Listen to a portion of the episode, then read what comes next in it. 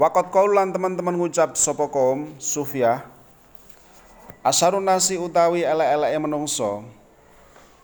Iku eman wong ya dunu kang nyono sapa anasu menungso fihi ing dalem eman nyono al khaira ing kebagusan. Tapi wahwa khalih utawi eman fil batini ing dalem batine iku ala khilafi dalika ing atase uh, bedani mengkono don asline beda tapi kadung opini itu sudah terjadi ya kan?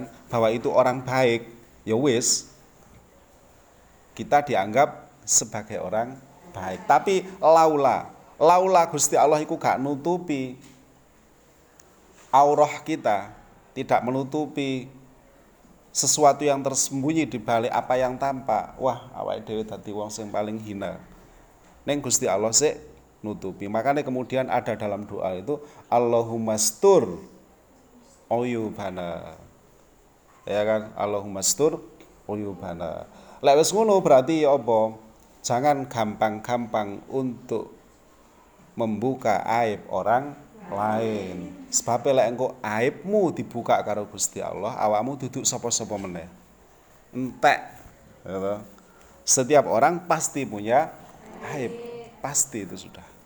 Jangan dibuka ketika kita tahu aib teman kita atau siapa pun. Sebabnya golek kadung Gusti Allah balas ya, maka selesailah kita. Selesai. Kita tidak dianggap apa pun oleh siapa pun.